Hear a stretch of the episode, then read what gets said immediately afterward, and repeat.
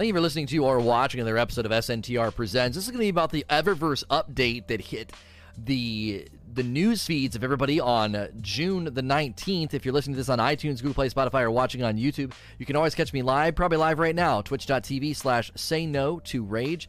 If I'm not live, click follow. If you're watching on YouTube, you can hit like and subscribe. That helps me as well. So Luke Smith addressed the community on June the nineteenth. I'm recording this on June the twentieth. Pretty significant blog post about updates coming to the Eververse on September the seventeenth with, with the next season and with Shadowkeep. A lot of this stuff isn't just touching the Eververse, but touching the rest of the game, so it's very exciting, especially if you go back and watch some of the videos and conversations we've had about Transmog, as well as just ways to motivate more purchase in the Eververse in general. So I'm very pleased with this announcement. I'm going to go through and read it, so that's the first thing we're going to do. What are they doing? I'm going to read you his nice little summary at the bottom. It's a too long, didn't read recap for Twitter. And then I want to talk about Transmog, how Transmog is coming to the game, and it's coming to the game in the exact way that I outlined in a previous video. So I'm excited to see that they're doing it in the way they're doing it. We talked about a lot of different ways to do Transmog, but their way of doing it, I think, is is uh, obviously the best. Obviously, I'm, I'm being biased there because that was the, it was the way that I thought it, would, it should be done. And then lastly, move forward. Like, how do we move forward? What's this going to do for the game going forward? What's it going to do for your grind, et cetera? I don't think this is just going to affect the Eververse and the micro spending on vanity items. I think this is going to have more far-reaching effects on how you customize your player and how you grind for gear. So, excuse me. So let's just start with what are they doing? So this is his bullet point summary. It's a very lengthy blog post if you want to read it, but I figured it'd be better just to read the bullet point summary. So on September the seventeenth, first bullet point, all Eververse armor, new and armor you've already acquired, is going to be converted into universal ornaments. So all the Eververse armor is getting converted into universal ornaments. Next bullet point, universal ornaments can be attached to any newly acquired legendary armor. So it's got to be newly acquired. This is something that's getting added onto the armor. So it's just like a soft way of pushing you away from the old armor. Second, uh, third bullet point, bright dust is going to come from doing bounties, not from dismantling things that you spent money on. So if you're wanting to get bright dust, if you're wanting to have that currency for purchases on the weekly updates with Tess, you're going to be getting those from bounties, not from dismantles. Lastly, Eververse items can now be pulled from your collections with Glimmer Legendary Shards instead of Bright Dust. That's really exciting because literally yesterday before they made the announcement, I was trying to pull one of the new Sparrows from collections. I bought it with silver and then I was pulling it from collections because I wanted a one sixty with instant summon. And I was like, I shouldn't have to spend Bright Dust on this. And lo and behold, a couple hours later, an update comes out that's like, yeah, you won't have to come September. Great changes, great updates. Lastly, they said before September the seventeenth, dismantle all of your unused Eververse items to maximize your Bright Dust reserves. So these are fantastic changes coming to the Eververse, and this is not just touching what you might, you know, spend money on for vanity items. These are actually lining up with community requests. People have wanted to be able to customize, you know, their character, and they gave good thought process behind why Eververse armor was traditionally having not so great roles. They didn't want you getting god rolls from the vanity store. So everybody that's been giving them, you know, beef and pay-to-win criticisms, you don't even actually understand what they've been doing for the past, I don't know how long it's been that way, probably since Forsaken came out. Maybe before, they were very intentional about making sure Eververse armor items did not have good rolls. But the problem with that was you'd finally get a dope-looking piece of armor and it wouldn't have very good perks on it, and that was again because they didn't want you going and buying god rolls from Tess, they wanted you pursuing them out in the world. This seems that this will actually, I think, make the Eververse more popular, so let's talk about kind of the two ways this is going to affect the game. First and foremost, let's talk about Transmog. If you're like, what the heck is Transmog? Transmog is something that is in Diablo three and other games where you can basically say, I love this armor's stats, I think this armor is dope, but I want it to look like that armor over there, and I have that armor over there, but its perks and stats suck. And you take the appearance properties and you apply it to the armor. I was always against Transmog because I want to have a pair of gauntlets from the raid, raid perks, enhanced perks, whatever, and when you look at it, you need to know these are gauntlets of the Great Hunt. These have come from a specific location. And then in a previous video, I said, I would be okay with them doing Transmog as an ornamental system, so when you inspect my gear, you know what its name is, you know where it came from, you understand why it has the perks that it has, but then you can clearly see, oh, he has an ornament on it that makes it look like Tangled Shore gauntlets instead of Gauntlets of the Great Hunt. And that's literally what they're doing. Now, I don't know if they're going to allow you to do it with all armor. If it's just Eververse armor, that's a little disappointing, but then again, if you really, really want armor to look a certain way, if they add more things like the Menagerie, you should be empowered to pursue a pair of gauntlets with the role that you want. I would like to see them extend this to all gear. So if I get a pair of raid gauntlets, but I don't think they look as cool as gauntlets from the E D Z or something, doing that ornamental system would be a great way to empower me to look the way that I want. I'm not sure if they're going to expand it to, you know, to other items. This actually is good because it fits within the existent framework of Destiny. One of the reasons I was against Transmog is I try to promote ideas that both give the player what they want but also honor the identity of Destiny, and I didn't feel like Transmog really honored the identity of a loot pursuit, loot grind game where the items have an appearance and a name and maybe even sometimes lore behind them, and just changing their appearance willy-nilly I was not in favor of, and I think this is a great way to give both the community what they've been asking for but while also honoring the identity of Destiny and helping it to expand and evolve past where it is right now.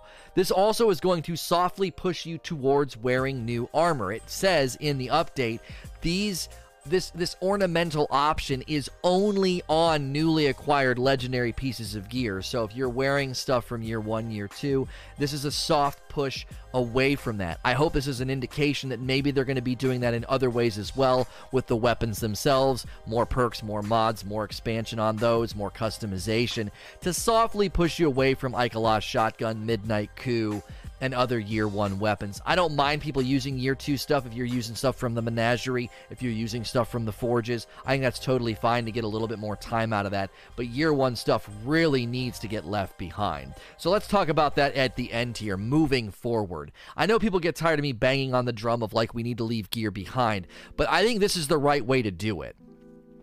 Strong-arming people into doing it, I know isn't very isn't received very well, but if it's sort of done in a passive and incentivization way, I think it's a more healthy way to move people toward the new gear and toward the new stuff. This could also just be one piece of pushing us towards new gear. There could be other things coming. This could be in line with a thematic push in September to say, not only is the armor changing, the weapons are as well, and you're really going to feel that like, ah, not only only is it going to make you want to put down old stuff, but one of the things I made pretty clear in my raid review video was that the raid gear is not good enough, it's not strong enough, and I hope they really see that and really start to deliver really strong, really winsome, and incentive-driving guns and gear in the endgame of Destiny. So this is one piece of that thrust. I, I hope that we have more updates going to September to really outline, why am I going to use the new gear in September? We just got a bunch of dope gear in Menagerie. What's going to push me toward using something else? This also shows just how significant things may be changing when it's just Bungie only. A lot of people, I think, are maybe overstating the case. They're like, oh my gosh, now that Activision's out of the picture, look how great Bungie's being with their micro-spending vanity store. I think it's twofold. I do think Activision was probably being restrictive, maybe not being like domineering micromanaging, but it's one more layer of decision-making that you have to go through that's no longer present. And on top of that, I also think when they jettison the relationship with Activision, putting Luke Smith in charge has given them a unified vision. If you read any Any of the old leaks, any of the things up to this point that have given us an inside look into Bungie's development process, it's pretty clear there's been some dissonance and some dysfunction and some creative differences within the company. That's why when all the people were leaving the company recently, I told people this is not a cause for alarm. This is more than likely part of the process of getting a unified vision, and I believe we're seeing that now. Every time Luke Smith has been addressing us, it seems to be very, very, very good news. The Vidoc, the interviews At, at E three, and now this update to the Eververse, they are unifying the vision and casting that before us like this is where we're going, this is where we're heading. I would love to see all N P Cs and loot pools updated as well. That would be more grind for us, more cosmetics, more loot to chase, while also creating this system of feeling more driven to spend money in the micro spending store. I don't mind Bungie promoting the vanity store and getting us to spend money. And I said in a recent video, if I could go to every N P C and have a seasonal reward, a seasonal rank up, where I'm getting an ornament for the E D Z armor. E D Z armor doesn't need to change, just add ornaments. Do an ornamental system to where I have a reason to rank up the E D Z. If that happens across the entire game, when I look in the vanity store, I'm way more likely to spend money for a couple of reasons. Number one, you're kind of grooming the player to think in that way, to have that freedom of customization. And even more so, it's nice to know if I buy this awesome looking chess piece, I can always equip it. I can always make myself look awesome no matter what I'm wearing, no matter what perks and gear I find or grind for. This money is permeating through my experience and staying with with me. That's a great way to honor the consumer, and it's a great way to have value transmission to somebody when spending money in your vanity store. So this is all good news from where I sit, and we're going to transition to Q and A. So if you're listening to this on iTunes, Google Play, Spotify, or watching on YouTube, you can probably catch me live right now, twitch dot t v slash say no to rage. As with all my content, I appreciate you listening and watching. Please like, share, and subscribe. Thank you for listening to or watching another episode of S N T R Presents. This is going to be a question and answer session that followed my talk about the Eververse update, how exciting it is, good news from Luke Smith that hit on June nineteenth. If you're listening to this on iTunes, Google Play, Spotify, or watching on YouTube, you could probably catch me live right now, twitch dot t v slash say no to rage. If I'm not live, click the follow on the Twitch channel. If you're watching on YouTube, hitting like and subscribe helps me as well.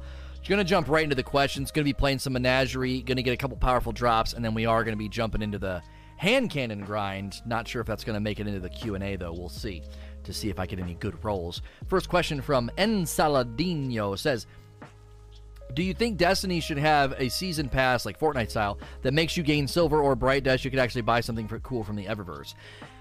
If they can get everybody in a really, really good mood about Eververse, which I think Luke Smith announcing this really, really early on is a way for them to do that, I would say that they... They could do a book. I, that was one of my ideas, right? And it wasn't my idea. People get so tired of me saying that. I'm not trying to act like I'm the only one who has these ideas. But when Fortnite put out their Battle Pass, I was like, dude, Bungie needs to do this with their uh, with their Eververse. They did it first. They had the books for S R L that were optional and gave you extra stuff. I was like, they need to do that with the Eververse. I would buy a seasonal Eververse book if it gave me a grind, things to do, things to earn. It'd be perfect. And with the new Switch that Luke Smith outlined, I think it'll put people in a much better mood about the Eververse and maybe be more receptive to something like that.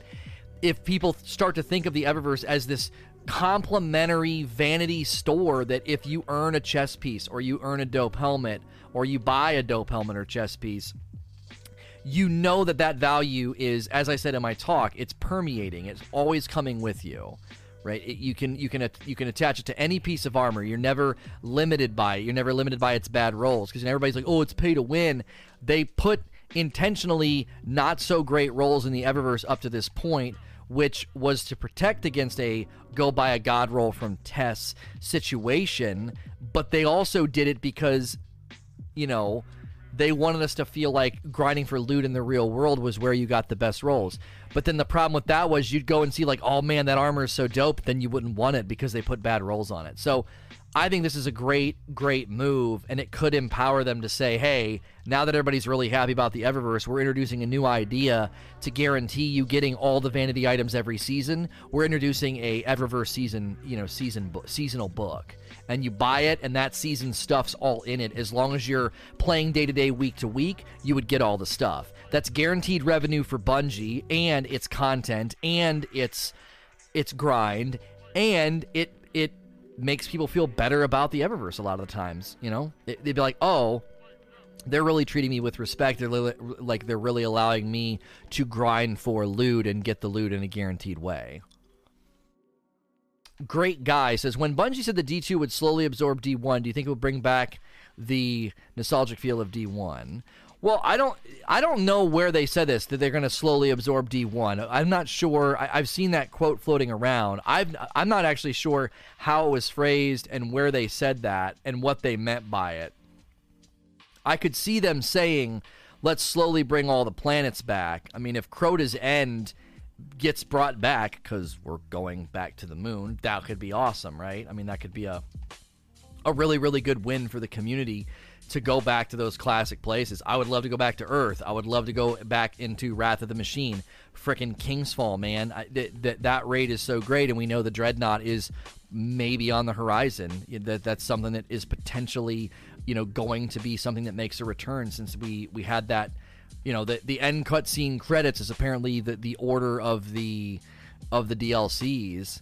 I think that you could have some good things in there. And I think that's the only issue, is the recycled content criticism is, you know, people are going to be like, that's, you guys are just recycling content and we don't like that. And I would worry that y- we, we don't want to get rid of good content and good content opportunities just by being angry about the whole recycled content problem. Um, Red Raptor is saying, I think they said it on their E three panel. They were talking about bringing back zones and expanding on them with new areas. I mean, I would freaking love that. I didn't ask that question in my interview with them. So if they said that to Jeff Keighley or somebody else, um, that I think that could be a really, really big win for the community. Um, because in general, I think that good Destiny content is always good Destiny content. And the raids and even the strikes, you know, even the strikes from D one... there's some good ones in there, Shield Brothers, et cetera. And a lot of those could get reimagined. You know, why would we be fighting the Shield Brothers on the Dreadnought? They could be Siva-fied. They could be Nightmares. They could be, you know, they could be a host of different things. And it'd be really, really neat, I think, to have some of that stuff come back. Because ultimately what it comes down to is you're going to repeat the content anyway. So by now, we haven't played those strikes and those raids and those environments in such a long time. It would feel fresh, and then it would just fall into the content loop the way that the Menagerie is falling into the content loop, the way we ran the Forges, et cetera. Uh, you, I think we have to give them room to repurpose and reuse old places and old encounters and old bosses, and as long as the content's fun and it rewards you for your time the way that, like, the Menagerie does, I think most people will celebrate that sort of thing. Short and simple, do you feel leveling is fixed now? From Ashen Annihilator. I actually have a video I want to do, and I'm going to title it Leveling is Better. I still think there's things they need to polish off, so I'm not going to be like a negative Nancy, but I'm definitely going to be like, you know, you guys definitely have given us far more agency over our leveling with the Menagerie, and that's a good thing. And then you also have Ada. Uh, you know, you have two weapons from her and a guaranteed piece of armor from her, and then with the Menagerie, you can pick the armor that you want. I do believe that leveling is significantly better. I will grant them, I will grant them that compliment. Okay, I will. A lot less frustration in this in this system, a whole lot less, because you have agency now over when you get certain items, and that was precisely what we were asking for. Remember when I said, like, why not rotate the milestones so you know what's armor and what's guns, so when you need a piece of armor, you can go for it? I mean, they did us one better. They're like, oh, we'll do you one better. We'll give you three powerful rewards from the uh, from the Menagerie, and we'll let you pick what you get. Like, do you need a pair of gauntlets? Do you need a you need a helmet? You need this, you need that? Like, that's literally what I'm doing in this video. I'm, I'm targeting my lowest piece of armor, and I'm grinding for that as one of my powerfuls from the Menagerie. It's awesome. So I'm gonna give him. I'm gonna give him that hat tip. I'm gonna say good work, but I'm still gonna say there's parts of it that could still be tweaked. In you know, Infusion, I still think is in a weird place, um, because enhancement cores are just an odd economic piece of the game. It still feels like a deadlocked currency.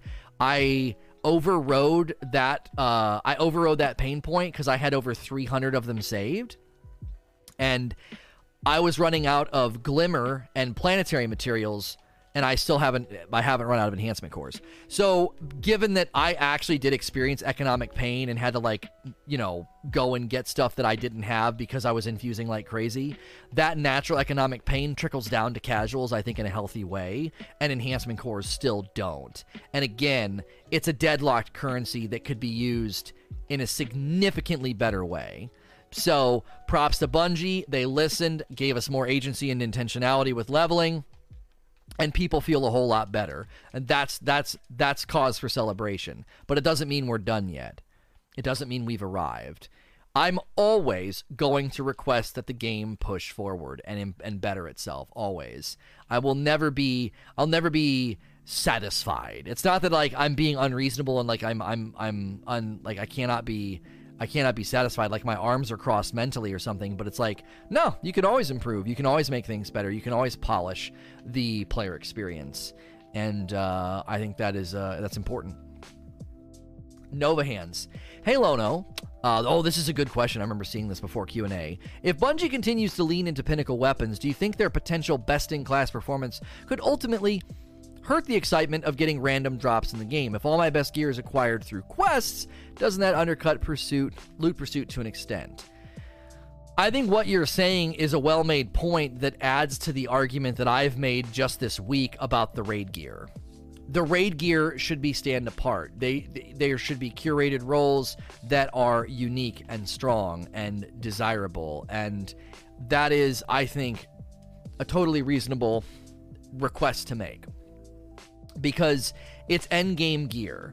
And I honestly think if you look at most of the pinnacle weapons, the Loaded Question, the Delirium, the, the um the the Wen the Wendigo, or whatever we're supposed to call it, the Wendigo, I think that they're creating contextual weapons. So you can't just run around with a Delirium or a Breakneck or a Wendigo or a Loaded Question and feel like it's just universally strong. It is uh, it is contextually strong, and I think that's part of the secret. That's the secret sauce, is that if it's contextually strong, then you're kind of keeping it in a lane. And I think that's where, that honestly, I think that's one of the things they need to consider when they start thinking about curated roles on raid weapons and the like. It's is, okay, you know, can we... Can we create a curated shotgun or a curated hand cannon or, you know, whatever the frick? Can we create that in a way that doesn't make it seem like, well, if you don't have this shotgun, all other shotguns are worthless? Um, does that make sense? It, I know it's difficult. I know it's difficult because, like, you basically have all these, all these archetypes that there's already best-in-class archetypes for hand cannon, shotguns, et cetera. This is where digging into the M M O, you know, sort of min-maxing is important. Because if you dig into the M M O min-maxing, not necessarily to the extent of, like, Division min-maxing, but if you say, well, this weapon gets this buff against these enemies, or it does this, or in this context is really, really strong. So, like, right now, people want the Spikenade grenade launcher from Iron Banner because it's void. So with Spikenades and Tractor Cannon, it's really strong. So it's not always really strong. It has a context in which it's the best.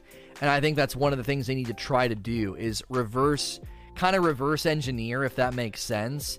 Go backwards, where you would say, okay, you know, how do we make this to where how do we make this to where we're going to go backwards, make a weapon that's good at X, and then you just build it for that. So how do I get the hand cannon? What's the recipe? I know it's Rune of Desire, but I want ranged masterwork on it. What's the combination? If we could get that in chat, I can grind for a couple of them here. Uh, that'd be awesome. I'll run the, I'll run the reset. Uh... Desire, red, green. Okay, so desire and then any red and then green. So if you're listening to this, that's what I'm gonna do. Uh, what is this? What's what's so we have red for boots, power weapons, and gloves. I guess we'll just do the one we have the most of. And then another green. And so again, we have, that's helmets. I, we'll do the we'll do the sidearm. We'll use the sidearm one, which is the uh, that this goofy looking one called Rune of Cunning. Um, oh wait, no, that's not sidearm. Oh no, I need another green. I'm stupid. Sidearms is Rune of Pride. Okay, so like that. Desire, any red, and then a green. Okay. So what we're going for is the hand cannon in the Menagerie with a range masterwork, and obviously we want probably Outlaw Rampage, because I don't play PvP. And then that'll be the, the go-to. I really wish they would have given it Feeding Frenzy. Another hand cannon in a game with Feeding Frenzy would be pretty dope. Uh, the Warden's Law is going to be hard to put down. It's so nice not having to worry about headshots every single time. Um, it's nice to be able to get that. So we got an Outlaw Zen. We got an Outlaw Zen, and that's not that's not going to do it. So let me take the next question. Uh, Warble Sync says, I think the new changes to Eververse are great. Was wondering what effect this has on the silver and Bungie being able to make money that way. I happen to think that people are going to more readily say that... I think they're going to more readily say that they're okay with... they're okay with the Eververse, like selling stuff, because again, you have a permeating value. If you know, dude, that helmet looks awesome, I'm gonna buy that helmet, and it always comes with you. I happen to think they've made very good decisions about you feeling like it's not that big of a deal to spend some money. Now, you know, emotes and stuff like that and ships and sparrows, I think, are different, but I think really dope looking armor, I could definitely see them really cracking off some dope stuff in there, and then you feel that you, you, you oh, I gotta spend some money here. Right now, it's like you spend some money, and then you're kind of like, well, it doesn't have a great roll, or well, and then it's, I, I, it's, you know, it's only, it's only in this lane or whatever. Like, I think it's, I think the way they're going is really, really good. Uh, we got one with Snapshot, Underdog, and that. So, um. Yeah, that's a bummer. That's a bummer. Oh, we should have gone for a chess piece before um, the first gun roll. That was a, that was a mistake, because now I've got a forty-seven. Oh well. Uh, yeah, Snapshot, Underdog's not good enough, and we're gonna run out of time for me to do it again. So, R. Grave says, "Hey Lona, was wondering if you believe uh, would be an appropriate amount of bright dust given from bounties once the changes are made in September." I don't have a good way of uh, of answering that. I don't have a good way of answering that. I do have a prime. Let me get that prime. If you guys want to stay in orbit, I'll rejoin you after I get my prime, because I don't know what the cost of stuff's going to be, right? I can't off the cuff give you like an economic structure to the Eververse. Like, well, here's what each bounty should pay out, and here's how many bounties you could get in a given week, and then here's how much each individual item could cost, and blah, blah, blah. I don't have all that in my brain. So I think, I think we have to kind of wait. Here's the thing. I'm okay with it being hard for you to buy something with Bright Dust. If you can just go to the Eververse and buy everything with Bright Dust, and you have just an exorbitant amount of Bright Dust, and it's easy to get Bright Dust every week, we don't want to undercut their ability to have a, a healthy vanity store. And I know people are going to be like, microtransactions have no place in a sixty dollar game and blah, blah, blah. Well, I do think they have a place. And I think if they're respecting the player and making changes like they've already outlined that are in line with player requests and player desire... I, I think you can I think you can defend the vanity store and say, no, this is good. They're treating us with respect. They're not they're not they're not ignoring our requests. They're not ignoring what we would like to have done. And then you can, I think, have a vanity store that is not only liked by the community, but also sort of defended. Because when people are going to want to like, this is so grimy and why is this in here? I think a lot of people are like, actually, we think it's totally fine. We feel like we're being respected by it. It's there as an option. And if I do buy something, I feel that the value transmission is very, very good. Um, I, that's that's kind of where I'm going to land on it, because at the end of the day, it really comes down to microtransactions are going to be in games from here on out. So the question is not, is there some idyllic version of video sixty dollar video games that don't have microtransactions, right? I, I don't think games this size with companies the size of Bungie behind them, I don't think there's a there's like a there's like a non there's a non vanity store, non micro spending version. So the bigger question isn't does it have micro spending? The bigger question is, are they respecting the player?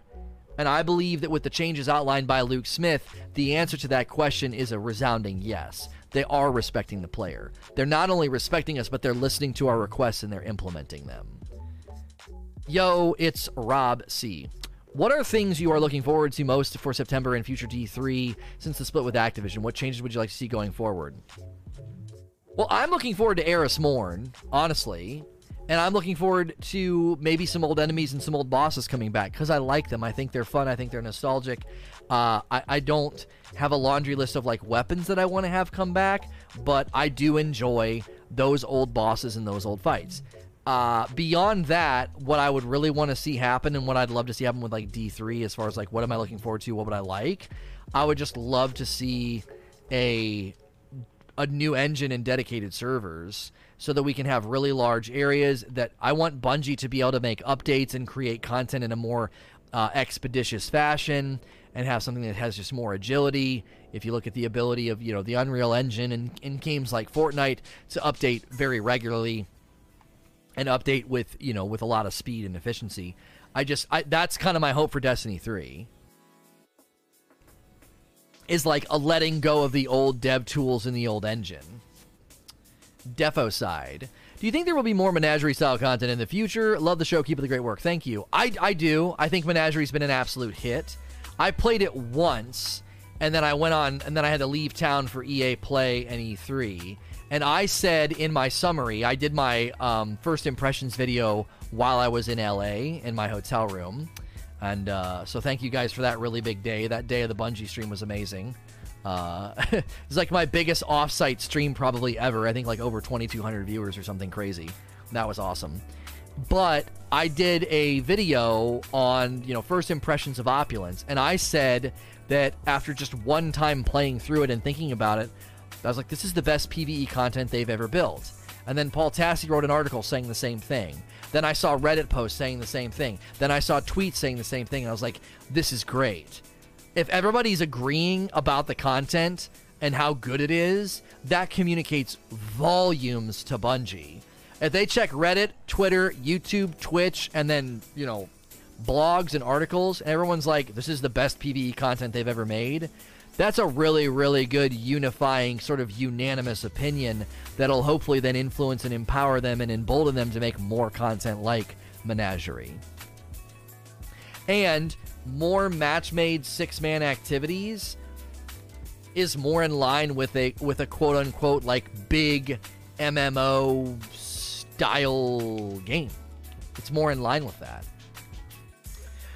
Forza says, with the changes to the Eververse armor turning them into ornaments, do you think they'll give the same treatment to shaders? Yeah, I mean, the shader system needs to be simplified. I shouldn't have to store shaders. I just unlock the shader. I should be able to go to any item and have all the shaders in that menu. Shaders do need to be changed, I agree. When are they bringing out cross-platform save? Uh, that's in September. With the new D L C, probably cross save and the and the things you need to do for cross save will probably happen the week before. That's just a guess. I don't think they're going to want to be troubleshooting and supporting cross save the week the D L C lands. They're probably going to launch that a week or two before to get the kinks out and make sure everybody's got their, you know, got their stuff moved over. What's your favorite Eververse set that's going to be a fashion staple on your Guardian? I honestly don't know. I, I don't. I honestly don't know. I think there's so many good...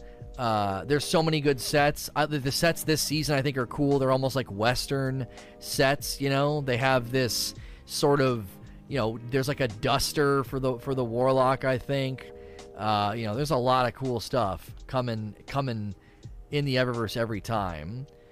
There was a really, really cool Eververse uh, chess piece that I always had on my Warlock. I forget the name of it. Um, I kind of want to go and look at it because it was a uh, collections. Let's see here. Armor. And it was a... Uh, it, would it be factions? Is that what the Eververse is considered? Is it considered a faction? Yeah, this one here. The Omega Mechanos robes. I thought these were so great. Only thing I don't like about them is the persistent blue stripe, but I love that shoulder piece. I don't know. I love it. I think it looks dope. I don't know why. I just do. Um, and then I think it's this season that has the... It's like a duster. I mean, look at this. The... The Liminal Voyagers, like something out of Star Trek. The helmet, the Symmetris helmet is cool. It's almost like, looks like a spider. Yeah, right here. Duster of Cormorant Blade. That's just hot, dude. You look like you're about to kick in a saloon door and, like, shoot up the place. That is just freaking sexy. And then you got like the, the the shout out back to like the classic Warlock helmets from D one. Um, and then obviously I'm I was I was a fan of the the Vernal stuff. I'm wearing the Vernal chest piece right now. I'm a fan of that. The Intrepid Inquiry robes, again, given that duster Western feel. Th- that this is just a win. It's just a good win for the community. It really is. Being able to comb through that many, uh, that many vanity options, I think, is an enormous win. That that transmat for Tiggo Bitties was awesome. Did you guys see that blue sword? That was cool. Um, so, it's a big win for us. It's a big win for the community. Um, M X Y K, do you believe Bright Dust via bounties is a fair trade-off for how we earn Bright Dust now? Currently, you earn the currency just by playing and dismantling garbage, whereas in the future, you'll be forced to into three playlists to earn it. Full-time raiders and grinders simply won't earn much of the currency. This doesn't feel like a legitimate criticism, uh, because if they make you go into three different areas, you're saying they're making you. Well, what about looking at it another way? All three types of players can earn Bright Dust. If you do Strikes, if you do Crucible, if you do Gambit, whatever, like, to me, I think that's a win because you're given the ability to earn it if you want it. Nobody's forcing you to do anything, so I think it's fine. Commander Tyke, would you like them doing a season dedicated to factions and faction rallies? Uh... Yeah, like Season of Allegiance would be pretty cool. You know, you'd call it Season of Allegiance, and you could you could pick a faction, and there'd be all sorts of different things that you would do for that faction. I wonder though if people always want your faction choice to be meaningful, but then they kind of don't, because there's just this element of, well, if I pick Future War Cult, you know, then I'm locked into Future War Cult, and I can't get anything else.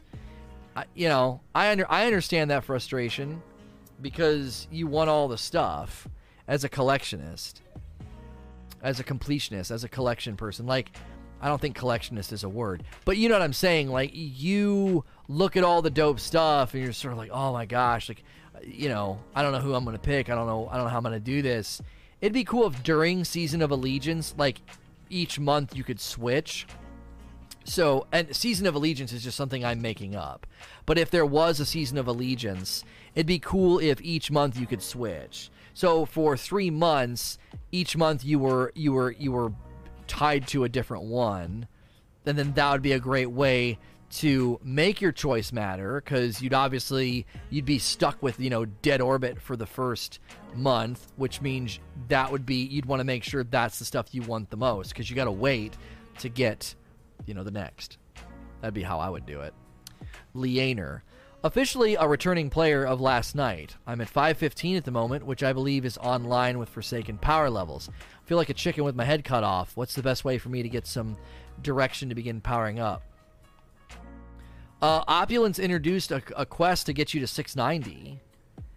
You just you get blue six ninety items from doing the quest. I, you know, you shouldn't be that that, that low power. You should be able to uh, jump all the way to six ninety very, very quickly. Um, so find that quest. I believe that quest, someone in chat could probably help me here. Who does he get that quest from? Doesn't he get it from Werner? Or is it from What's-His-Face in the Tower? It might be from... Somebody in chat saying yes. So I think it's from Werner. Yeah, everybody in chat saying Werner. So yeah, go get the quest from Werner and get to your get your easy six ninety. That's what I would do. Get to your get to your easy six ninety. Um, we have thirty-six seconds to kill this witch. There we go. We did it. Red Raptor says, one thing I'd like to see in the future of Bungie updating content. Do you think in the future it's important to keep updating content like the Menagerie? Uh, with new bosses, gear, et cetera. It's such a it's such a touchy subject because I would love to see them do that with I would love to see them do that with the um, with you know well, the the Blind Well and Escalation Protocol and the original Forge from um, Osiris. I would love to see them do do some stuff with that. But it's like everybody gets all cranky about them reusing content. You know, recycle content. It's like, I, I think the alternative is far worse. Isn't it far worse to constantly leave stuff behind and never touch it again? I don't know. Maybe maybe I'm being too generous. Maybe I'm just a maybe I'm just a fanboy. But in my mind, the way I look at it is that it's worse to just leave stuff behind and never rejuvenate it. So, I think I missed some subs. Parchi seventy-seven with three months, Tupocalypse with fourteen months, and White Light with six months. Thank you.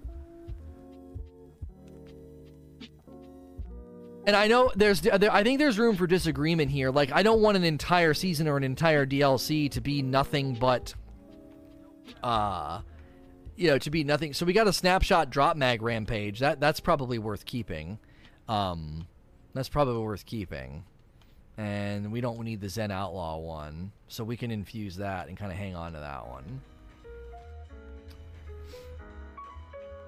Dragon Tat. The blog did mention anything about exotic armor. I feel exotics and its present day ornaments uh, stay static due to its uniqueness and exotic perks so match made. Fire team knows what you bring to the fight. Well, no, no, no. You're not going to be able to change the appearance of like a pair of exotics and make it look like a legendary. That's not a possibility.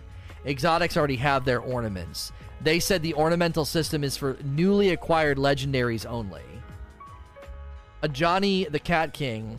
Is it okay for Eververse to have unique weapons if it's in this exact same archetype as one that's in the current loot pool, that is cosmetic only and changed, completely unique look and a name?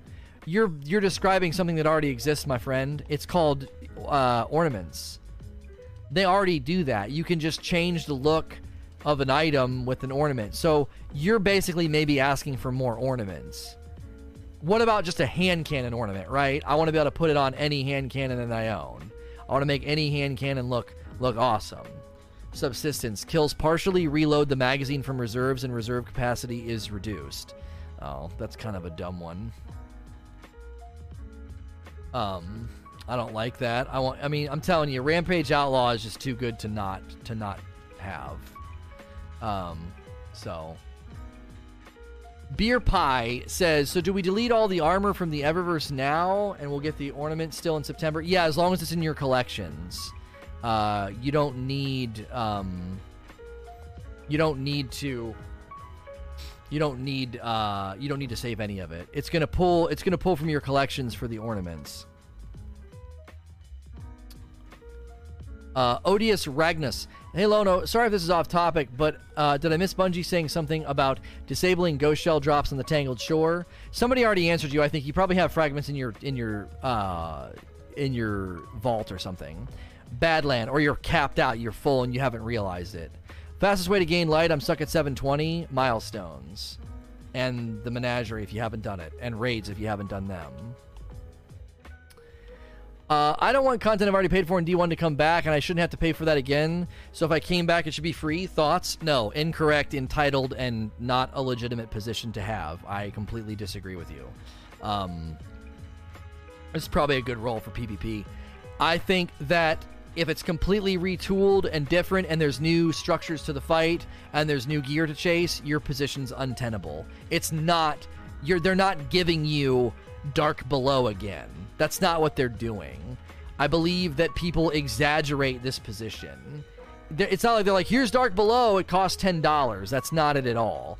But if you buy Shadowkeep and there's places on the moon you've been before, or maybe there's a maybe they bring back a strike from D one and they retool it and they make it different. You can't be like, this should be free, man. What the frick?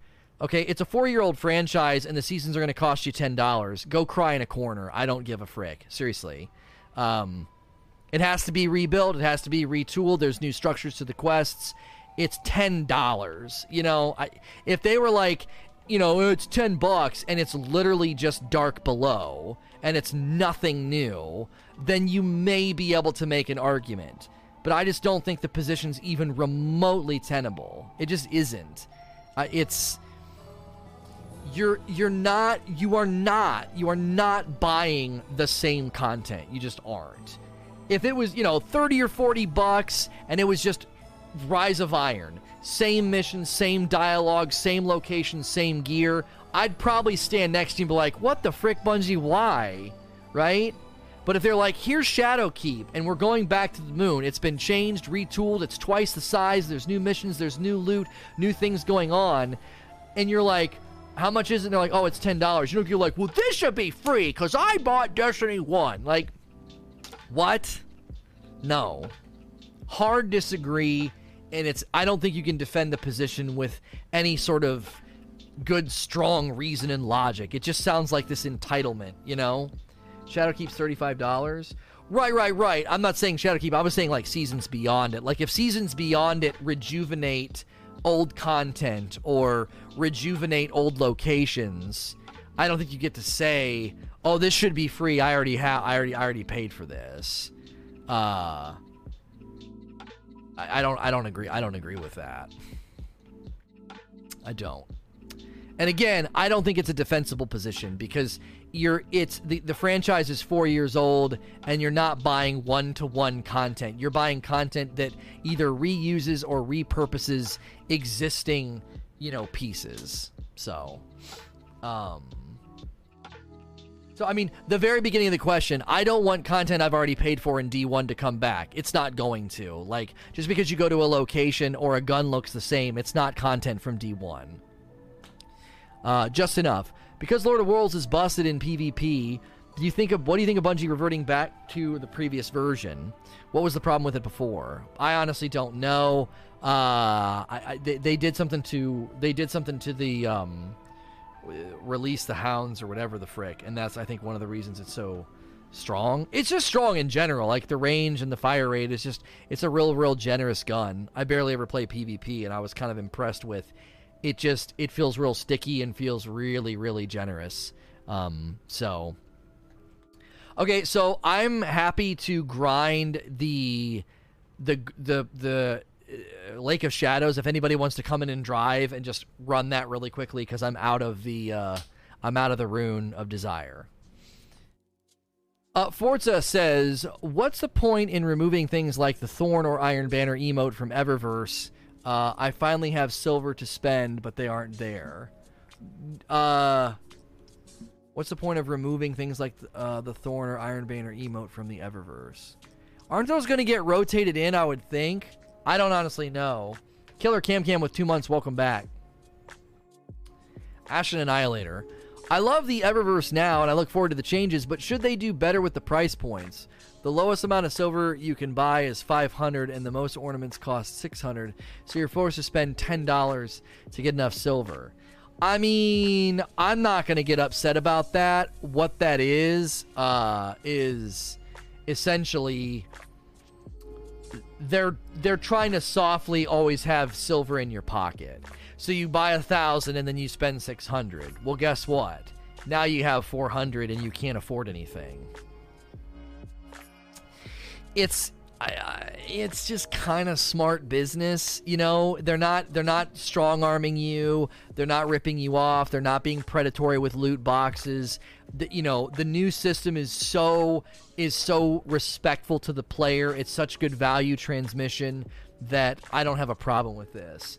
And as Wordy is saying, there is stuff for two hundred and three hundred silver. So I don't I don't necessarily think. This is something to like die on.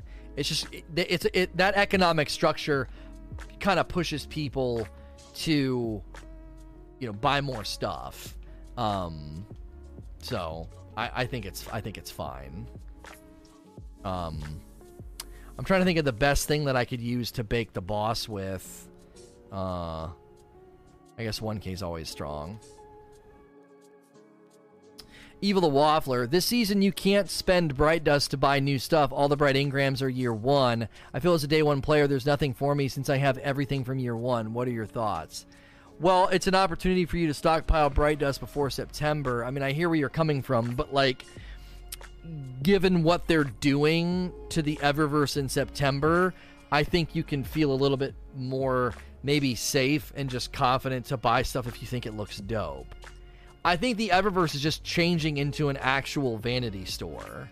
And I think that that's okay. Having just a true vanity store where you buy stuff. Uh, so Right. Well, no, yeah, Macalac's making a good point. Yeah, you can buy new stuff with Bright Dust.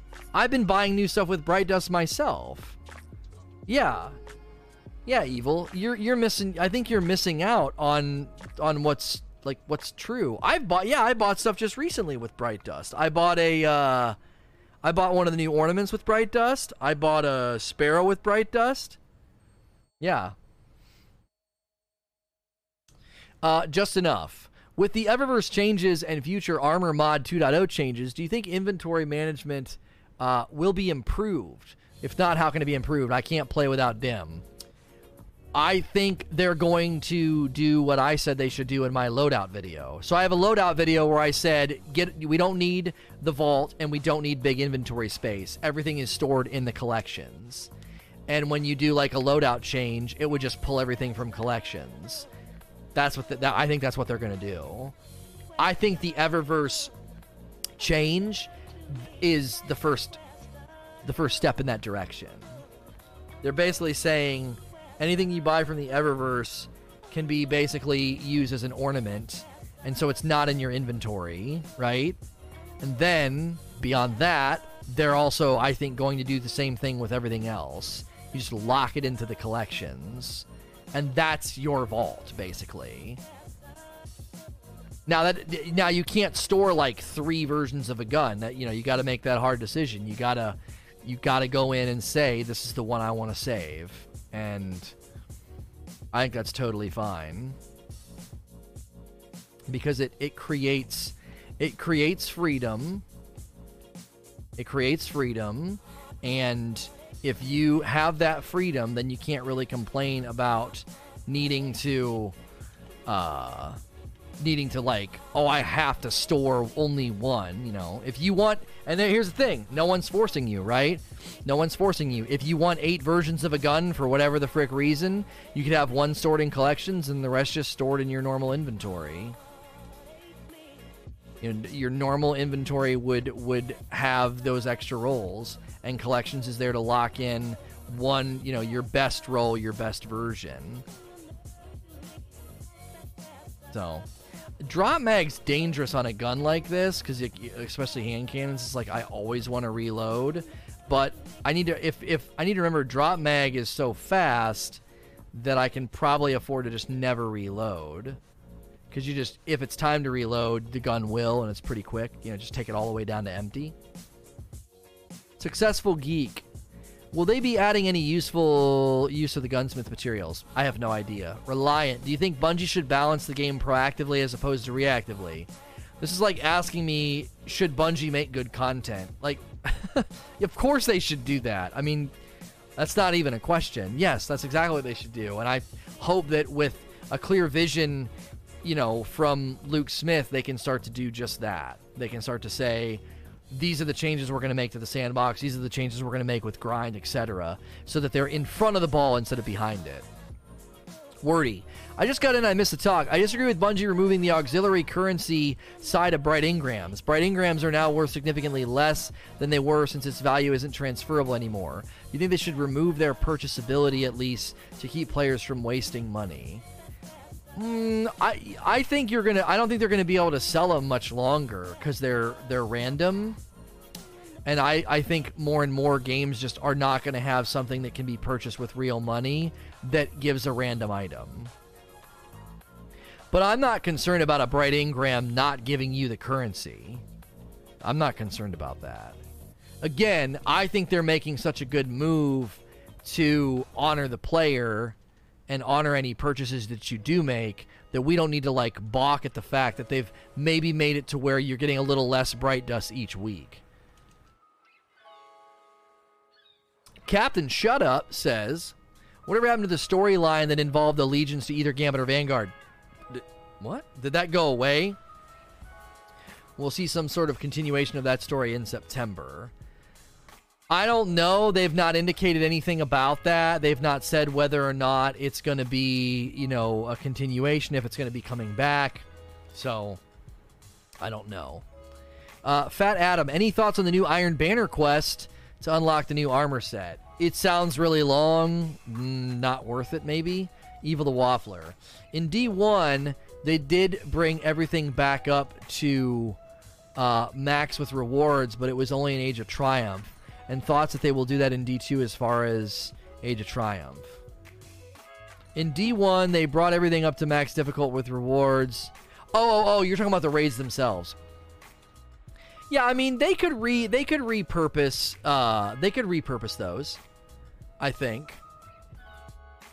Right? They could repurpose those raids and and and re re reface the, the, the awards and stuff and bring them up to level like they did in Age of Triumph. I wouldn't be opposed to that. Uh, Badland. Would you suggest playing Iron Banner for light game, or should I stick to PvE? I mean, Iron Banner has an awful lot of powerful bounties, man. I, I don't see why you wouldn't.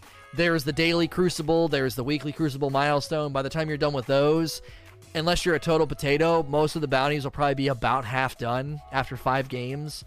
You know, ten to fifteen games if you're if you're having a hard time to get most of the bounties done. That's a lot of powerful stuff, you know. Bumble seventeen, do you think going forward factions will be replaced with the more developed versions of Allegiance Quest, pledging allegiance to another, you know, Drifter nine Vanguard Callus? No idea. Four months from Kush, thank you. Um, we've had a lot of questions today asking me to speculate about things I have no way of speculating about. Is Faction Rally ever coming back? I have no idea. Is it going to come back in this way? There's literally no way for me to even guess. I, I don't I don't know. There's no information in the game right now, and there's been no communication from Bungie to hint in either direction. So, no lives. For collections, do you think maybe the first roll in collections is your first drop, and if you want to change it, you have to pay around five K Glimmer, and then every time it goes up, wanting to change it? I don't think it needs to go up. No. I don't think it needs to go up. I think that... Um, I, I think that locking in a roll... Locking in a roll is something you should just be able to do as a function of the collections. And the reason that I would say it shouldn't cost anything or get more expensive over time is because for all intents and purposes, I could just store the dadgum thing in my vault, right? Why add a pain point to storing an item in collections? It just doesn't feel necessary. I don't think it feels necessary. I think that I think that feels uh, unnecessarily painful, because what are you really charging them for? You're like, well, we're going to charge you a currency and it's going to get more expensive. Well, why? Uh, you know, cause you're not putting it in your vault. A lot of people are like, well, I'm just going to put the stupid thing in my vault then.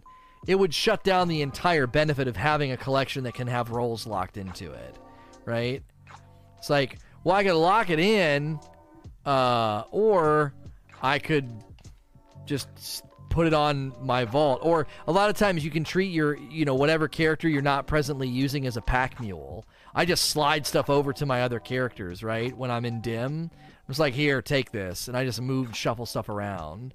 And as long as I have a couple of slots open in my inventory, I generally don't care. I'm like, okay, we're good, you know? And that ultimately would defeat the entire purpose of having a collection lock-in system, I think. So... that's going to do it for the questions. If you're here live and you've enjoyed the talk, don't go anywhere. Click the follow button. That supports me. I'm just going to keep grinding for these runes. If you're listening to this on iTunes, Google Play, Spotify, or watching on YouTube, you can always tune in live, twitch.tv slash say no to rage, or follow me on Twitter at say no to rage. As with all of my content, I appreciate you listening and watching. Please like, share, and subscribe.